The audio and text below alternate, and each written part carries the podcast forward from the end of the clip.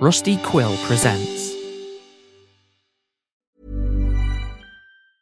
I'm Sandra, and I'm just the professional your small business was looking for. But you didn't hire me because you didn't use LinkedIn jobs. LinkedIn has professionals you can't find anywhere else, including those who aren't actively looking for a new job but might be open to the perfect role, like me. In a given month, over 70% of LinkedIn users don't visit other leading job sites. So if you're not looking on LinkedIn, you'll miss out on great candidates like Sandra. Start hiring professionals like a professional. Post your free job on linkedin.com/achieve slash achieve today. West Side Fairy Tales is a dark fiction and horror podcast. The story you are about to hear is violent and disturbing. Exercise discretion before listening.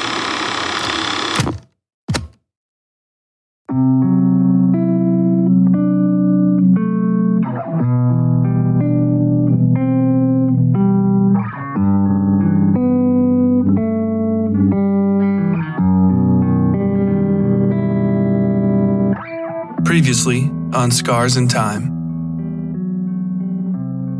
Bobby takes Ash and Su Yin into the guts of Gun Cotton's big house, revealing his grandfather to be the notorious Mr. Compson who so terrorized Ash in that other lifetime.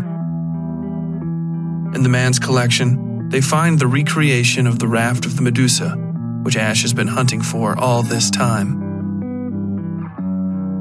She's swept away into the mind of a medium living in the French countryside, where she's given an audience with the painter himself, Theodore Géricault. He reveals his own connection with the poisoned muse and her motives.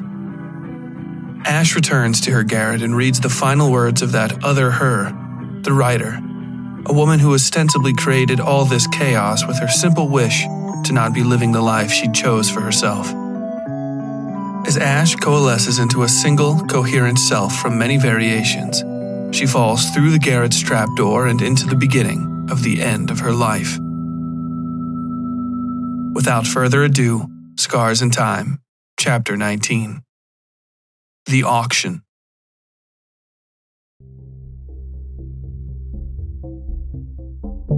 Uh, hey, everybody. This is uh, Boomer Gordon from Gordon and Greek Electrical and Rehabilitation Services. That's not the name of your company, Boomer. It, whatever. Just let me record this thing. Hello, and welcome to another wonderful episode of the West Side Fairy Tales, sponsored by Gordon and Greek. Get to the point, Boomer. We've got to do like 10 of these today. You get to the point, Sean. Lord. Boomer. Sorry, Bobby. I'm here to remind you that the West Side Fairy Tales is provided free of cost to the people of the world, and we need your help to spread the word. Follow the West Side Fairy Tales on Twitter, Facebook, and Reddit, and make sure to rate and review us on iTunes or wherever you get your podcasts. Also, um, share us with your friends and family so the West Side Fairy Tales can continue to grow. All right, uh, is that good? Yeah. What the hell is a West Side Fairy Tale? Don't worry about it too much, Boomer. You'll give yourself nosebleeds.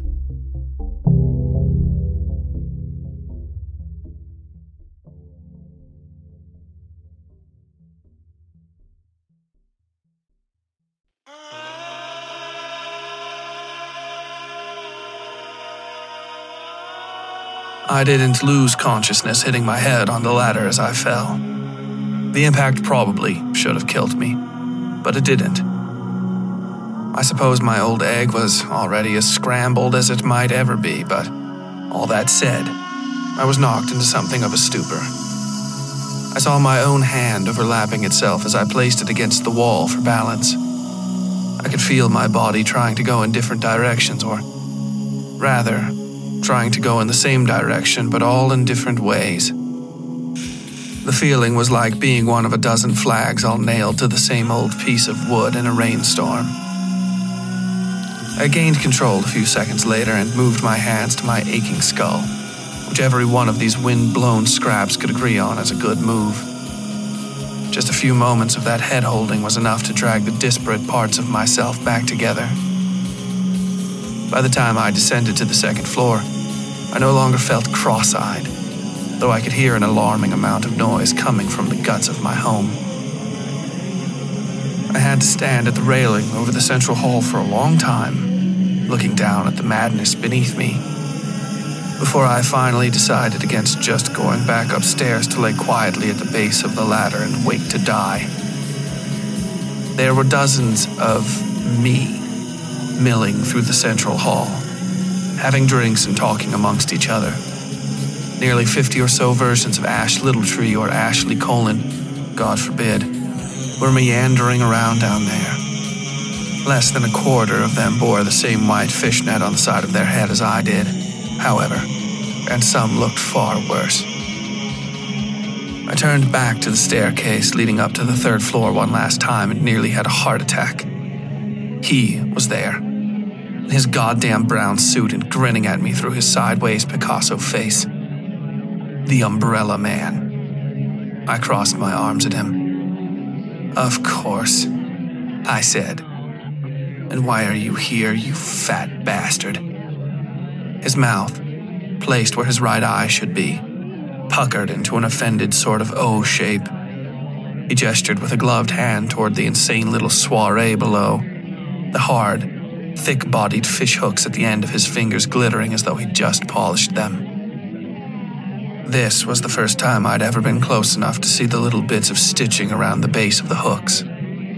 Somebody had made those gloves to order. I sighed and walked downstairs. Few of the other me's passed a glance my way, though the ones that did look all tended to be the brown hairs, the ones that had surrendered. They gave me shitty, sideways glances that I hated seeing on my own face. I ignored them and moved toward the front door, wanting to see what was going on inside. The door was locked, I found, and wedged so tightly in its frame anyway it seemed no more than a wall with the mistake of a door set into it. Thick, white mist rolled against the windows, casting a thin light through the glass. Past the mist were the few familiar shapes of my porch and then blackness. Utter and complete. Hey there, she said behind me. The poisoned muse. She was an adult now and much prettier than she'd ever been before, though her face had a sort of formless quality to it the beauty you'd find in a dream, less the presence of beauty than the idea of it. She touched my face and I slapped her wrist. What the fuck is going on here? I asked her. You're an artist, she said. Haven't you ever been to an auction? She gestured with her hand, and I saw through the crowd that a small stage of sorts had been erected before the fireplace. A lectern and an easel with thin supports were set up atop it, and on that stickish frame sat a familiar picture. The chaotic, formless sketch Géricault had made of me. This wasn't simple chalk, but rather a large and fully painted piece. I could see myself in it, though the more I looked, the more I saw these other me's just as plainly. The head was tilted in a manner that obscured the side where the scars had turned my scalp white which made me more nervous than I might have expected. The mouth, the skin, and even the quality of my hair seemed to change as I watched. But the eyes remained ever the same. They were sad, hurt, and tired. I sighed and shook my head. What is all this? I asked the muse. She raised her shoulders. You can't all be real, can you? she asked with a smile. Then she wriggled her fingers at someone behind me and flitted off into the crowd of brown hairs. They made a lot of happy noise when she fell in amongst their ranks, though none of them seemed especially glad to see her. Her golden presence faded in amongst them, but not completely. I could still see specks of gold here and there in the group. It took me a second to realize they were all holding or wearing or otherwise in possession of things that glowed just like the Muse did purses, jewelry. One particularly fat version of me was all but crushing a bottle of golden pills in her right hand. The more I looked around, the more golden items I saw. I looked myself over, even going so far as to try turning out the pockets of my jeans, but I couldn't find anything. The only gold I had on me was my wedding band. I was fiddling with that when one of the white hairs came up to me. She stood a short distance away, nodding silently until I looked at her. Then she smiled and pretended like we'd been talking all along. Hey, man, she said. What you got on you? Got on me? I asked. Yeah, you gotta put something in for the auction, you know? She continued. When I still wasn't catching on, she rolled her eyes and pulled a flat tin box from her pocket. Her pants were grimy and torn at the knees. She popped it open, and the dull gold that pulsed out was no brighter than a dying light bulb. Inside the tin lay a baggie of powder and a plastic syringe with a capped off needle. I frowned at what she was showing me, and she sheepishly pushed it back into her pocket. Don't act like you never thought about it, she said under her breath. Fucking oxys, man. After what went down with Mike, you know, it was easier than. than dealing with it? I asked. She frowned at me and looked at her feet. I touched her shoulder. It's okay. I get it. She squeezed my fingers and pulled my hand off her shoulder, taking a step back. You. you gotta have something when he comes around, she said. If it isn't enough for the buy in, whatever the fuck that means, you go out the door. We both looked at the mist pooling against the front windows. She took a big breath as a shadow floated across the floor over us. Oh shit, oh shit. She stepped back into the crowd of white hairs. Some of them were throwing me glances too, though not the shitty, side eyed looks of the brown hairs. They seemed curious, if anything. I turned to see him, the umbrella man, descending on the crowd of brown hairs. They tittered nervously, ignoring him until his feet were all but brushing the crowns of their heads. Then they started screaming and clearing an area for him to land. He remained in the air, however, floating a couple feet off the ground and going from person to person. He stopped in front of the overweight me holding the pills and tilted his head over her. The other brown hairs were pushed as far away as they could get without coming closer to us white hairs. The umbrella man's tall hat cast a shadow over her face that complemented the light penumbra from his parasol. Shaking, she held up the golden pill bottle. He reached down as though to take it from her hands, and I saw a bit of relief cross her face. But his hand slipped past the bottle and curled gently around her wrist. Her skin went bone white and she tried to pull away. Just a bit at first, and then she was all but trying to rip her arm off wholesale. The umbrella man's hooks were too deep. Blood ran down her flabby arm, pooling in her armpit and soaking the floral dress she was wearing. All the brown hairs seemed to be wearing dresses of some kind, while all of us white hairs were decked out in shirts and boots and generally grimy jeans. We all looked like shit, basically. This flabby version of me started screaming as the umbrella man floated toward the door, which creaked open without anybody touching it. Thick mist rolled into the room, pulling on the floor but not creeping more than a couple feet inside the house. The umbrella man turned 90 degrees, twisting the fat me's arm until she spun and fell onto the floor. Our eyes met for a second, me and that thing, and he winked at me with his eyeball mouth. Then he shot out the door like a bullet, causing the mist to pucker and billow through the opening. All that remained a second later was the smear of the fat Ash's blood. I realized she probably called herself Ashley or worse, Mrs. Colon, leading out the door. We all watched the doorway in silence wondering what might happen next or if the door would just shut. The lot of us let out a low moan when the umbrella man floated back inside. The shadow of him rose up to the ceiling, where he hung like a brown balloon. I felt a gust of wind and turned to see another shape flutter through the door, and then another, and another. They were all umbrella men, dozens of them that looked perfectly identical save for the undiscerning horror of their Picasso faces. They circled and mingled overhead, reminding me of sharks swimming over a school of fish on the Nature Channel. One by one, they swooped down over the crowd, thinning it steadily. None of the brown hairs seemed to want to go easy, and they appeared to go at a higher rate than us white hairs. They held up jewels and pieces of paper. One even pulled up her shirt to show off a pair of fake golden breasts and a series of brilliant slashes marking the invisible scars of her liposuction surgery. Out they went. One of the creatures floated down to me, his tongue sticking out of a clean, empty eye socket. The rest of his face was on the sides of his head where I mostly couldn't see.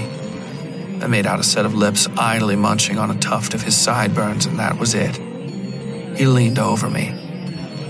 Eat shit, I told him. He laughed and reached his hand down toward me. Whatever. I held my wrist up to him and he stopped, tilting his head to the side for just a moment before retracting his free hand and sliding past me into the group of white hairs. Hey, I called after him dream or nightmare or reality, I just wanted done with all this shit. He ignored me, however, stopping in front of an ash I looked almost completely identical to. Her arms were crossed, and her eyes were so tired looking she seemed half about to fall asleep right there on the floor. You kept me waiting for so long, she said to the umbrella man. To my surprise, he straightened and doffed his hat bowing deeply to her in a way that bent his umbrella holding arm at a horrific angle behind him. She held her arm up to him much as I did, but he didn't dig those hooks into the flesh of her wrist. He merely let her rest her fingers on his palm, leading her to the door like a date to the dance floor. It wasn't until they passed in front of me that I saw the pair of nasty purple scars running down the length of her forearm. They glowed surprisingly bright enough to hurt my eyes. When they arrived at the door, he shifted his hand to the small of her back. She wrapped her arms around him and placed her face against his chest, letting him float her gently out the door and into the mist beyond. Jesus fucking Christ, the junkie me said. I turned to see her watching the ceiling and fiddling with the tin box in her hand. You fall asleep under the wrong bridge in Tribeca, and then here you are, in hell with yourself. She shook her head and looked at me. How about you? Were you dead or dying or something?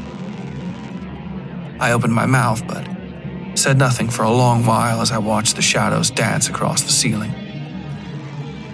I thought of myself and my life before getting here, to this house and this town, the fire and all the odd coincidences the tight feeling of the bands of air on my face. The fires that had haunted me ever since that last easy morning when I was 17. Had I really been alive all that time? Or had I just been shuffling through my weird existence and dreaming of being somebody for 30 years? Tumbling around until I ended up here in this non place, watching a hundred versions of myself being sucked out a door by my own teenage embodiment of death. I think I just wasn't living, I said. I thought I was living, the junkie me replied. You know, like doing my own thing in a way that was all mine, or something like that. She coughed and clasped her arms tight around herself. I wrote books, you know. Did you ever get around to writing? Yeah, I said. Got published too. Skull crickets. How about you? Published? Oh, yeah, for sure. She said. Fucking Oprah and, um. Her eyes were rapidly searching the ceiling. Fucking New York Times bestseller list. I. What were yours about? My first was called The Umbrella Man. Fiction. I said it was fiction at least, and then I wrote a bunch of others. They were just okay. Oh, oh, fuck. Her entire body was shaking. Are you okay? I asked. She shook her head. No, no, she said. Oh, fuck. She tossed the tin box onto the ground, which crashed like a cymbal and burst open. Fucking, uh, fucking Ezra Miller played Mike in the movie. I told him he was too pretty and too. He's really nice in person, too nice. Fuck. Mike was such a piece of shit. How'd you do it when you did it? He was in the road and I stepped on his head. Crunch, crunch, crunch. Fuck me. She crouched down over her heels. I shouldn't be here, she said. I wasn't supposed to use anymore, but fuck, man. The pressure gets real, you know? Fucking editors always fucking asking. I was supposed to meet Ethan in the morning, and here I am back at home. Back in this fucking house. She kicked the broken drug kit, scattering it into the distracted and squalling crowd of brown hairs. They were getting picked off rapidly now, though there were still plenty more of them than us. Fuck this, she said, stopping to grab my shoulder just once before heading toward the door. Good luck. If you're actually going to try sticking this thing out, I'm fucking done with all this shit. She squeezed my shoulder and then she was gone, one of the umbrella men doddering down out of the air to follow her through the door. I glanced up at the ceiling and then at the other white hairs lounging around and waiting for their turns by the living room. Some of them had even picked books off the bookshelves and were paging through them. The brown hairs weren't so reserved. They darted and fussed back and forth through the kitchen and dining room. Some clearly just trying to hide, while others bent themselves to familiar tasks as a sort of distraction before the end came. Only one of them caught my eye. I knew it was her the second I saw her. It was the one who'd gotten me stuck in her shitty life with Mike, the only one of these replicants I really considered to be the other me, Ashley Colin, the mother. Her eyes darted around when she saw me glaring at her and she ducked into the dining room. I gave one last look at the wandering clouds of brown suited death roving over us and decided to follow her. Some of the other brown hairs glared when I approached, but they were all paper tigers, nothing to be bothered about. The only thing that put a hitch in my step was one of the umbrella men slipping out of the dining room with a screaming brown hair in his grip. She dragged along the floor like a wet mop, leaving tacky streaks of blood from where his hooks had rent the flesh of her chest and shoulder. She slapped at my leg as she passed, but her fingers were flaccid and insubstantial. Nothing like that could ever press down a typewriter key, I thought to myself. I found Ashley just around the corner, tucked up against a cabinet of unfamiliar silverware. I realized she had something behind her. When I moved to get a better look, she shifted and I heard something bump against the wall. The thing uttered a muffled grunt of protest, which made Ashley puff out her chest protectively. What's that? I asked, pointing. She said nothing for a long while. This is all your fault, you know, was what she finally settled on saying. I rolled my eyes. That's, you know, I don't care if it is, I said. I've been getting sucked through a fucking spiritual garbage disposal against my own will for months now, it feels like. But if you say so, then sure. This horseshit is all my fault. No, she said. Not this. What's about to happen. If you'd just stayed with Mike, she sniffed. I know what you did to him. What, your husband? I asked. That's so fucking disgusting, by the way. I hated him. You fucking psycho. She said, I just don't. I don't kill people the way you do. Just like that. The thing behind her pushed forward and knocked her away from the wall. Mom, the girl said, stepping out and rubbing her eyes. A gold sheen brighter than anything I'd seen in the central hall covered her skin. It was Emily, Ashley's daughter. The daughter I would have had if I'd stayed with Mike. I found myself reaching out for her without thinking. Ashley tried to drag the girl back with one hand but failed, falling back against the wall with a metallic thunk. I gave her a look for just a second, and then my breath caught in my chest. The girl had wrapped her arms around me. I looked down at the piles of messy brown bedhead resting against my hip.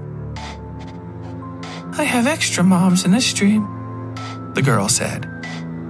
Will you be a good mommy and let me go back to bed? I don't want to hide in the dining room anymore. She rubbed her face against my thigh, and I felt like my heart was going to break. This girl was my child, my child that I never had. She was real and material and warm here.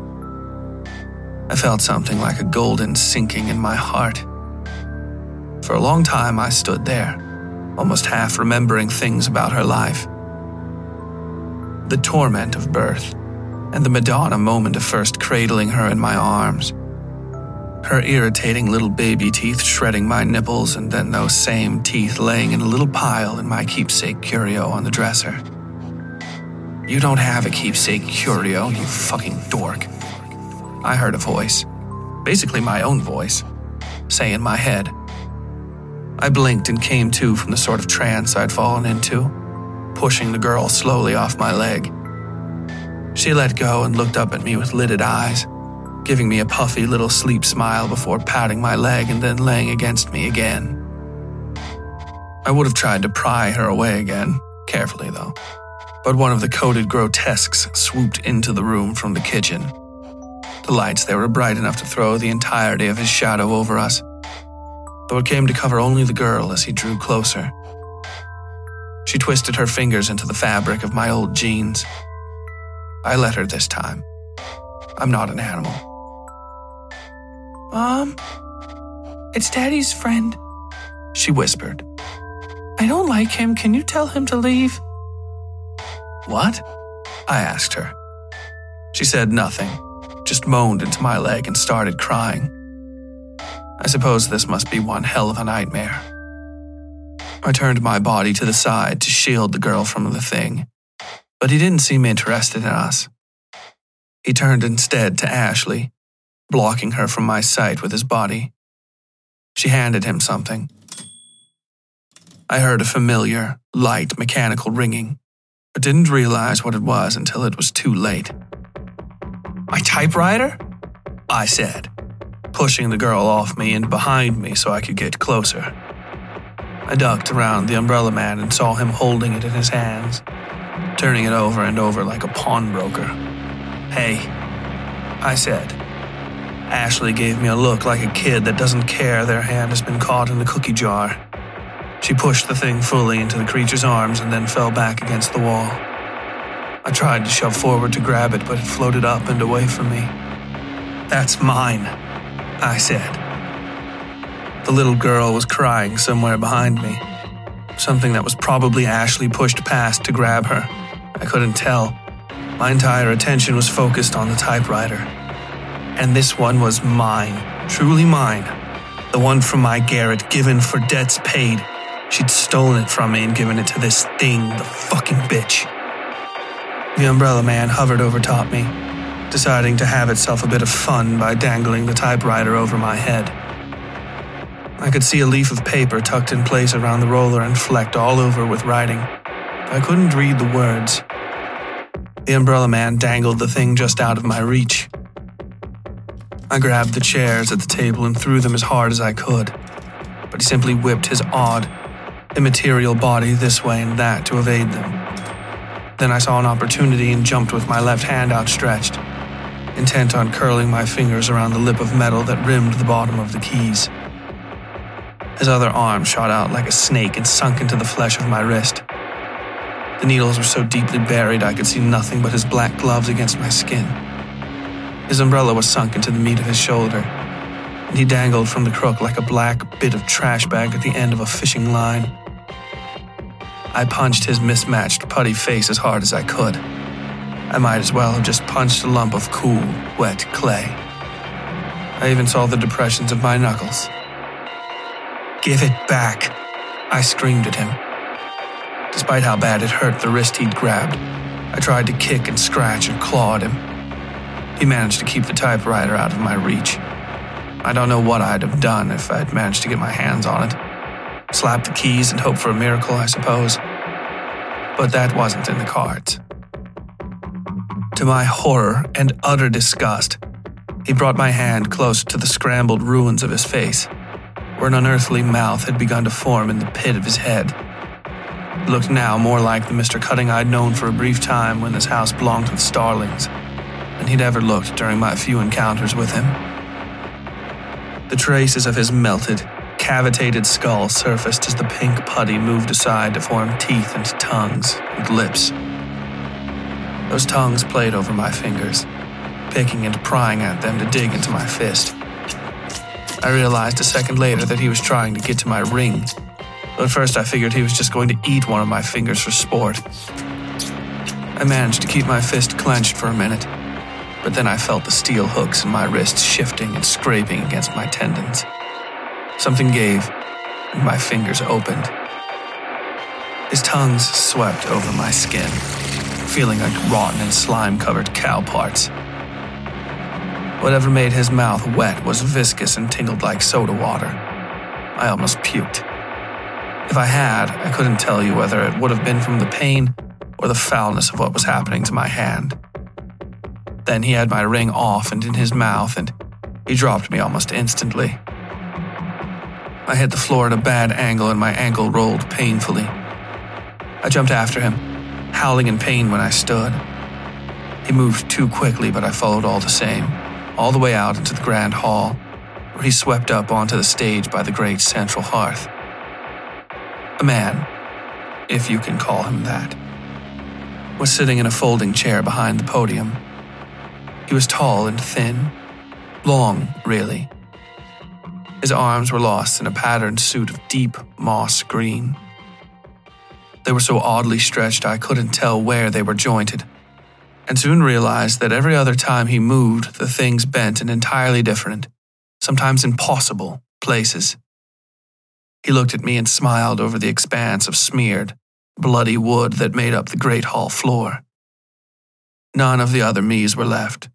Not the white hairs and not the browns, though that latter group's side of the hall was for sure the more bloodstained. Specks and smears and drops and dollops filled the space floor to fucking ceiling like an edgy Jackson Pollock ripoff. I limped forward and saw that my original assessment wasn't entirely correct. Ashley was still there, standing by one of the last two remaining umbrella men. The creature itself was floating with its back to us, staring into the kitchen and thinking whatever slow thoughts came to such a thing. I suppose we're all assembled then, the man thing behind the podium said. His words came in an uneven, uncomfortable cadence like they were being sifted out of his mouth rather than simply spoken. The umbrella man holding my stolen typewriter and my wedding ring dangled his ill gotten prizes before the man, who plucked the sheet of paper from the typewriter and then waved his hand. This penultimate umbrella man then flitted out through the front door. I would have given chase if the thing didn't fly like a trash bag caught in a tornado. It all but flickered through the room and out into the fog. The door slammed shut, and the immediate droning silence that followed was quickly broken by a shout. It was she, the muse, her fists clutched under her and a child's sort of excitement on her face. She walked to the door and tried to open it, pounding her fist on the thing and then turning to slide down and curl into the small folds of her dress. Yes! She screamed. She howled that single syllable like an animal, letting the note turn sour and degrade into a series of hyena laughs. I watched her for a second until she turned that mad grin of hers on me.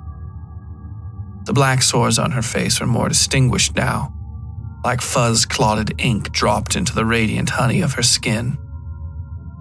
I shook my head and turned away. We are gathered here to arrange for the disbursement of the lone and sole possession of the deceased, a Miss Ash Cullen, to her possible heiresses. The man said in his hitch and skitter voice. I glared at him and hobbled forward. That's not my last name, I said to him. He smiled. The teeth in his head were all in the wrong places molars in front, incisors in the back, or sticking flat out the sides of his gums. In a flash, I recognized him, though it felt impossible. He was the man the deceased Mr. Morgan had spoken to in that dismal bar. A man I had put in my story. A man I thought I had simply made up. Of course it isn't, he replied. Something in his cadence told me he was happy to be recognized, though he never otherwise acknowledged my realization. You aren't dead, are you? The statement wasn't a rebuff, but an actual request for clarification. The thought that I might be dead had occurred to me, though, like much of this psychotic nightmare, it was a useless fact. Nothing in the least that could help me fix things if it were, or weren't, true. No, I finally said, and the matter moved on. The deceased had arrived at something of an impasse in life before her tragic and timely demise. The man said. I eventually had to stumble to the podium to keep myself upright. My ankle wouldn't hold my weight comfortably anymore, and I wasn't about to just sit down in the slurry of drying blood beneath my feet. The wood was stickier here than a bar floor after last call. Her last thoughts, typed out here in the hours before her death, are all we have to discern Miss Cullen's wishes for her estate post mortem. He said. His eyes moved independently of one another, I saw. The left and right taking turns sizing Ashley and I up, as well as reading the page. When that wandering eye danced over me, I could tell it was taking some enjoyment from the use of the phrase Mrs. Cullen.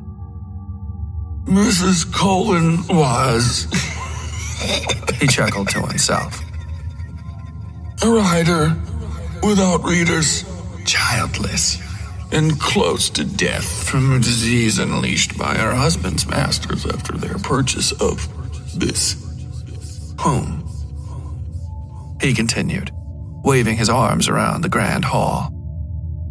I adjusted my aching ankle and heard a nasty scratching sound beneath my toes.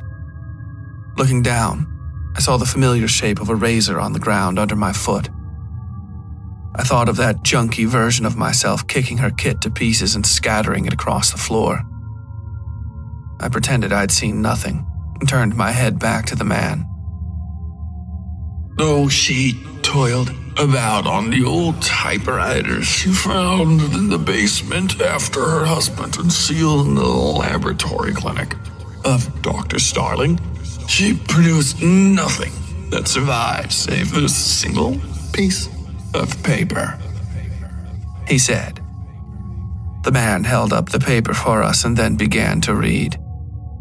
Ashley glared at me from the other side of the podium.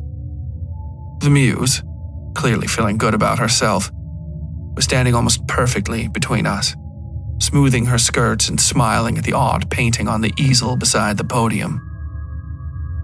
I'll let her speak to her wishes in her own words, the man said. Though he read the paper aloud to us, I was surprised to hear a voice very much like my own coming from his throat. There is nothing left now, he read. Nothing such as hope, and nobody around to rest a forgiving hand on my shoulder if I shared with them the measure of what happened. Nobody, even still, to raise a purging hand against me and punish me as perhaps I deserve. When I cough, what comes out of my lungs is beyond description. It's simply foul at first. Now it burns and smokes against whatever it touches. I hope that it kills me, and I don't become like Mike. Locked away down there in his little dungeon with the others. Bobby told me they are eternal now, like him, but still so toxic and mindlessly destructive that being sealed away in the dark forever is the only hope that might remain to the world, if the world weren't already just as doomed. The sickness is everywhere, and I can see her in it. That golden shine mixed in amongst the black death in the children's faces and my own. Her last inspiration has given her the ability to make all the world feel what she wants them to feel. A last and horrific work of art. Disease spread shore to shore. A foulness that will leave only a fraction alive, and those only mindless husks. If I were stronger, I would have killed Mike all those years ago. When he touched me on that bike, I let him infect me with his love. A soft surrender that marked the first of a thousand hard and ugly losses. I would have liked to be a writer, as I have dreamed, clattering away on this keyboard into the wild hours of the night. I would have loved, still, to be a mother. Is there no reason I couldn't have been both? The muse has come to me and shown me all these possibilities. Even used the typewriter to let me live them. I have existed as so many people, and all of them so much more talented, more devoted, more motivated than I am. But what would I have surrendered to become any of them? Who could have taken this life from me? If it is the wolf you feed which rules your heart, what happens if you starve them both? That concludes her last wishes, the man said, holding the paper above his head and then dropping it. An impossible series of currents allowed it to flip and flutter into the mouth of the fireplace. The flames were low, but hungry enough for dry paper. Now, for this selection, which of you is the well fed wolf? Who has more to surrender? I do, Ashley said. I already have. She stepped forward, keeping her daughter slightly behind her. The girl's hands were twisted together around her thigh. I gave up all my dreams for my daughter. For Emily, I, I put up with Mike, all of his horse shit, all of his abuse. If he were just a normal man, it would have been different, but with him, I needed to wait for the right time, the right opportunity. What? For me and fucking Su Yin to kill him? I asked, crossing my arms. You chicken shit bitch. I wanted to go over there and start smacking her around. I would have, if my wounded ankle hadn't kept me grounded in place. Still, she cowered away from me. Yes, Ashley replied. Now he's gone everywhere. We're the only two left, and Mike doesn't exist without us. Don't you get that? She seemed nearly in tears. We were the ones who kept him in our lives, in our hearts, in our, our fucking heads. Us. He hasn't been alive for me for decades, you fucking coward. I snapped back at her, though my words felt hollow. I had been keeping him alive in my own way. That's why he wasn't just a stranger when I lived with him as Ashley. It felt as real as anything. A pair of shoes that were already broken in when I bought them. Lived in and worn because I let them be lived in and worn. It was odd having this other me thinking of me as a killer because I had spent the last 30 years of my life thinking of myself as Mike's victim. Even with him dead and rotted away to nothing, he was still the smirking boy in my bedroom. He was the poison touch that ran deeper than anything this poison muse had dripped into someone's ear. He kept beating me, even when I won. She has nothing left to give, Ashley answered for me giving me an ugly glare and then turning her head to the man. His fucked up eyes were split between the both of us. Nothing but her sham of a marriage to that condescending lesbian, two codependents barely in love after 30 years, and nothing holding them together but habit. She shook her head. What is that worth in sacrifice? Everything, I said, taking a step toward her without thinking. My ankle gave out immediately and I dropped to my knees. I love Darcy. She's everything to me. We both know that's not true, Ashley said softly. I swallowed, not able to bring my eyes up from the blood-stained floor. All I could think of was Darcy's face, always concerned for me, always tired, always exasperated, always doing the right thing and keeping me on the path, always making sacrifices for poor, brittle, broken Ash. I tried to stand, but couldn't. Well, then, I suppose that's that. If there are no more comments from our other participants, the man said, it should be said that not every sacrifice present has been offered up tonight. I didn't know what he meant by that, but Ashley did. I could feel her tensing up even on this side of the room. When I looked up at her, she was still standing with Emily shoved behind her, both hands around her back and holding the girl close. No, she said. It's not up for discussion. My daughter isn't some sacrifice to be given to these things. She glared at the man and then me. Just die, you piece of shit, you fucking half realized dream. Just leave me and my daughter in peace and go. I didn't respond. Honestly, I didn't even know what to say. The girl was looking at me with doe eyes, having pulled her way out of her mother's grip. The muse was still between us, more purely gold than any of the offerings had been.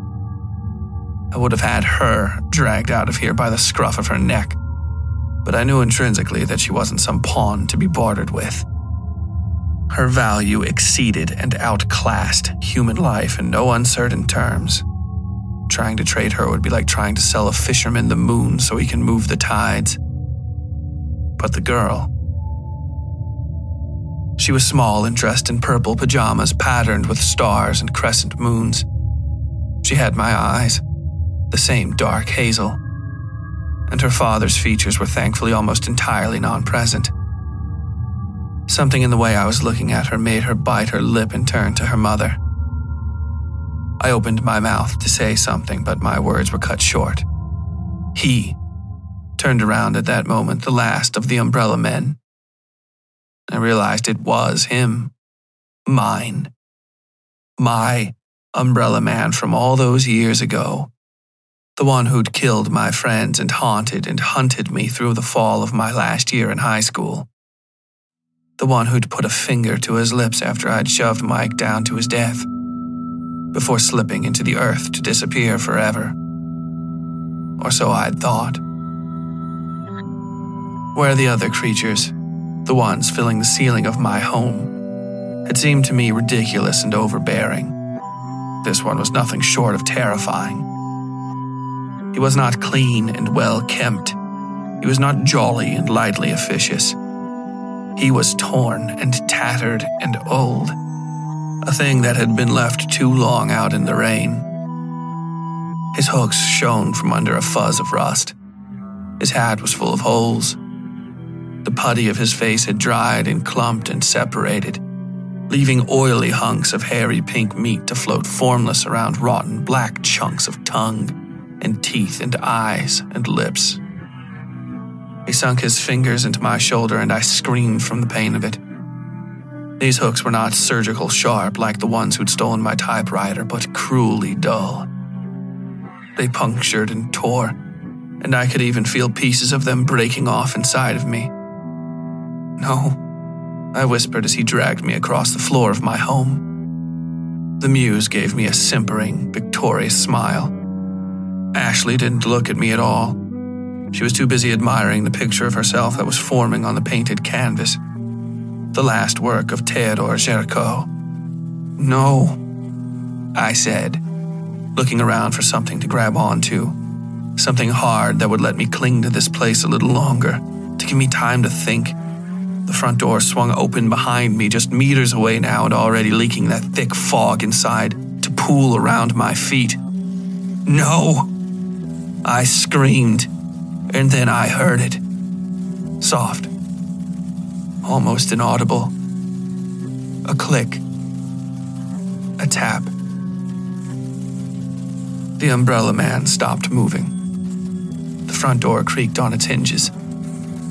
My blood patterned over the floor beneath me, leaking fast from both my wounded left arm and the fresh, jagged punctures on my right shoulder.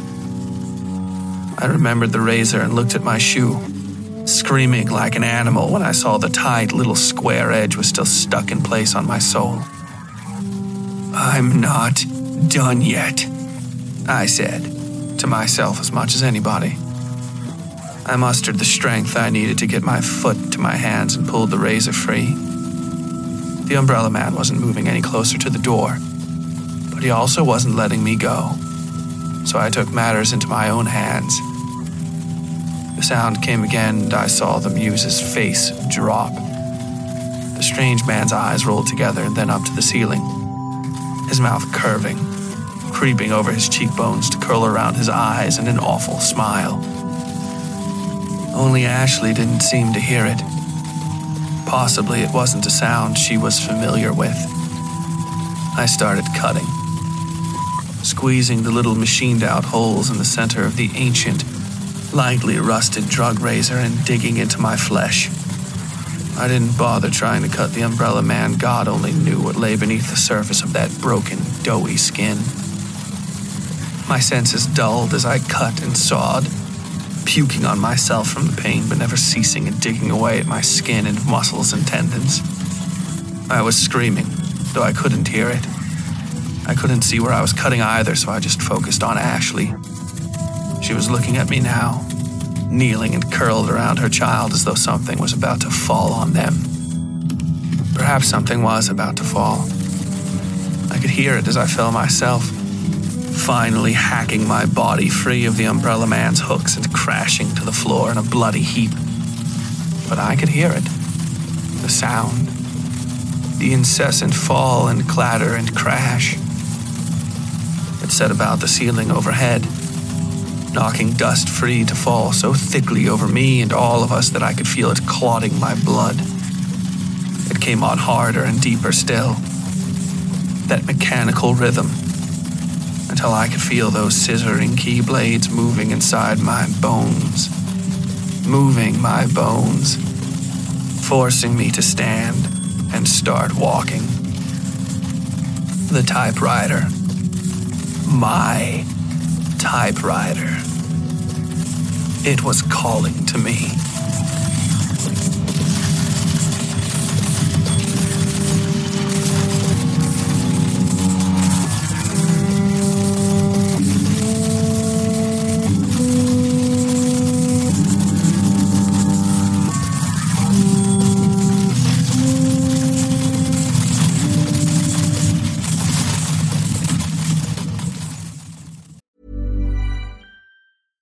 Sandra, and I'm just the professional your small business was looking for. But you didn't hire me because you didn't use LinkedIn jobs. LinkedIn has professionals you can't find anywhere else, including those who aren't actively looking for a new job but might be open to the perfect role, like me. In a given month, over 70% of LinkedIn users don't visit other leading job sites. So if you're not looking on LinkedIn, you'll miss out on great candidates like Sandra. Start hiring professionals like a professional. Post your free job on linkedin.com/achieve today.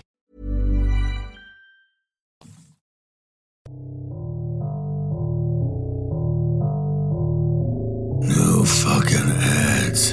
God damn it. Fucking everywhere. I told you to buy a fucking shirt. Now look at us. No shirts. Too many ads. You hate the fucking ads. You hate my fucking voice. Go join the Patreon. It's just a dollar. One fucking dollar and you get no ads. Sweet fucking deal. Patreon.com slash Westside Fairy Tale. You better fucking do it this time. Stay beautiful, kid.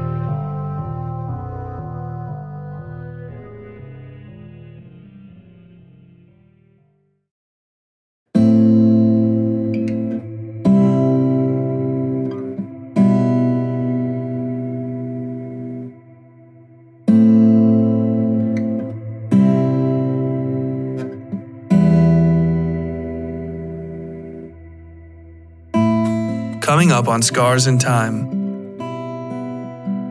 Ash clings to life by a thread, hanging literally at the edge of the door to oblivion. But she can hear the typewriter. It is calling to her. I hope you'll join us next time for the thrilling conclusion to Scars in Time, Chapter 20 The End. And until next time, as always, stay safe out there. The West Side Fairy Tales is written, read, scored, and produced by Tyler Bell. Original audio filmed on location in Sutton, West Virginia, and Louisville, Kentucky. Engineering and sound design by WSF Productions, LLC. Episode art by Yui Breedlove. All content herein copyright 2021 WSF Productions, LLC.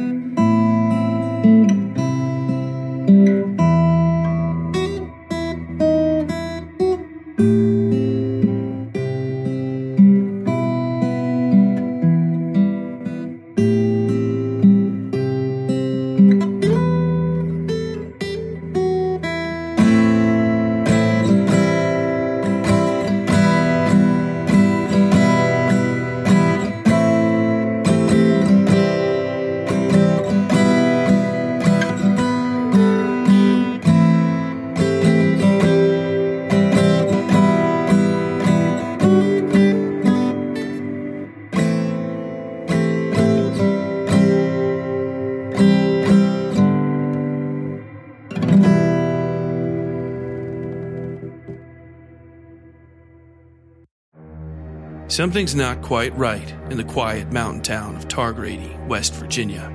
Months after a local teen was lynched in the dead of a hot summer night, two men stand charged with murder in what the majority opinion considers to be an open and shut case. But Adelaide Stevenson, a young crime reporter from Charleston, is finding out the smallest cracks in the official narrative run far, far deeper than she could have ever expected. Join Adelaide in West by God as she navigates small town secrets, the dubious ethics of her own profession, and the dark whispers of an ancient creature, known to some as the Witching Woman, who prowls the shadowed hollers that lie between night and nightmare. Sent on overnight assignment to cover the start of the trial, Adelaide quickly realizes the story she's been told and been telling doesn't make sense. Cryptic assertions of a concrete alibi are emailed to her by the family of the accused. Nobody in town seems comfortable discussing the basic facts of the case, and the murder she's been writing about wasn't the only tragic death this summer. Adelaide extends her stay against the wishes of her editor, and her investigations take a complicated and dangerous turn as she discovers the true depths of the mysteries surrounding Targrady. The only real evidence from the night of the murder may lie in the hands of a notorious local crime family led by an enigmatic woman known as the Fetid Queen. Local authorities seem to grow more hostile by the hour, and even Adelaide's own career might not survive this assignment. Featuring an eclectic cast of characters ranging from violent and horrifying to outlandish and fabulous, West by God is a must read novel for anybody who enjoys Twin Peaks, Stephen King, and all the creepy places you find just off the path in the woods. It is the debut novel of Tyler Bell, a USMC infantry combat veteran, former crime and courts reporter for the Charleston Daily Mail, and creator of the award winning West Side Fairy Tales horror and dark fiction podcast due for release by Henlow Press in October of 2023. Learn more at westsidefairytales.com slash westbygod.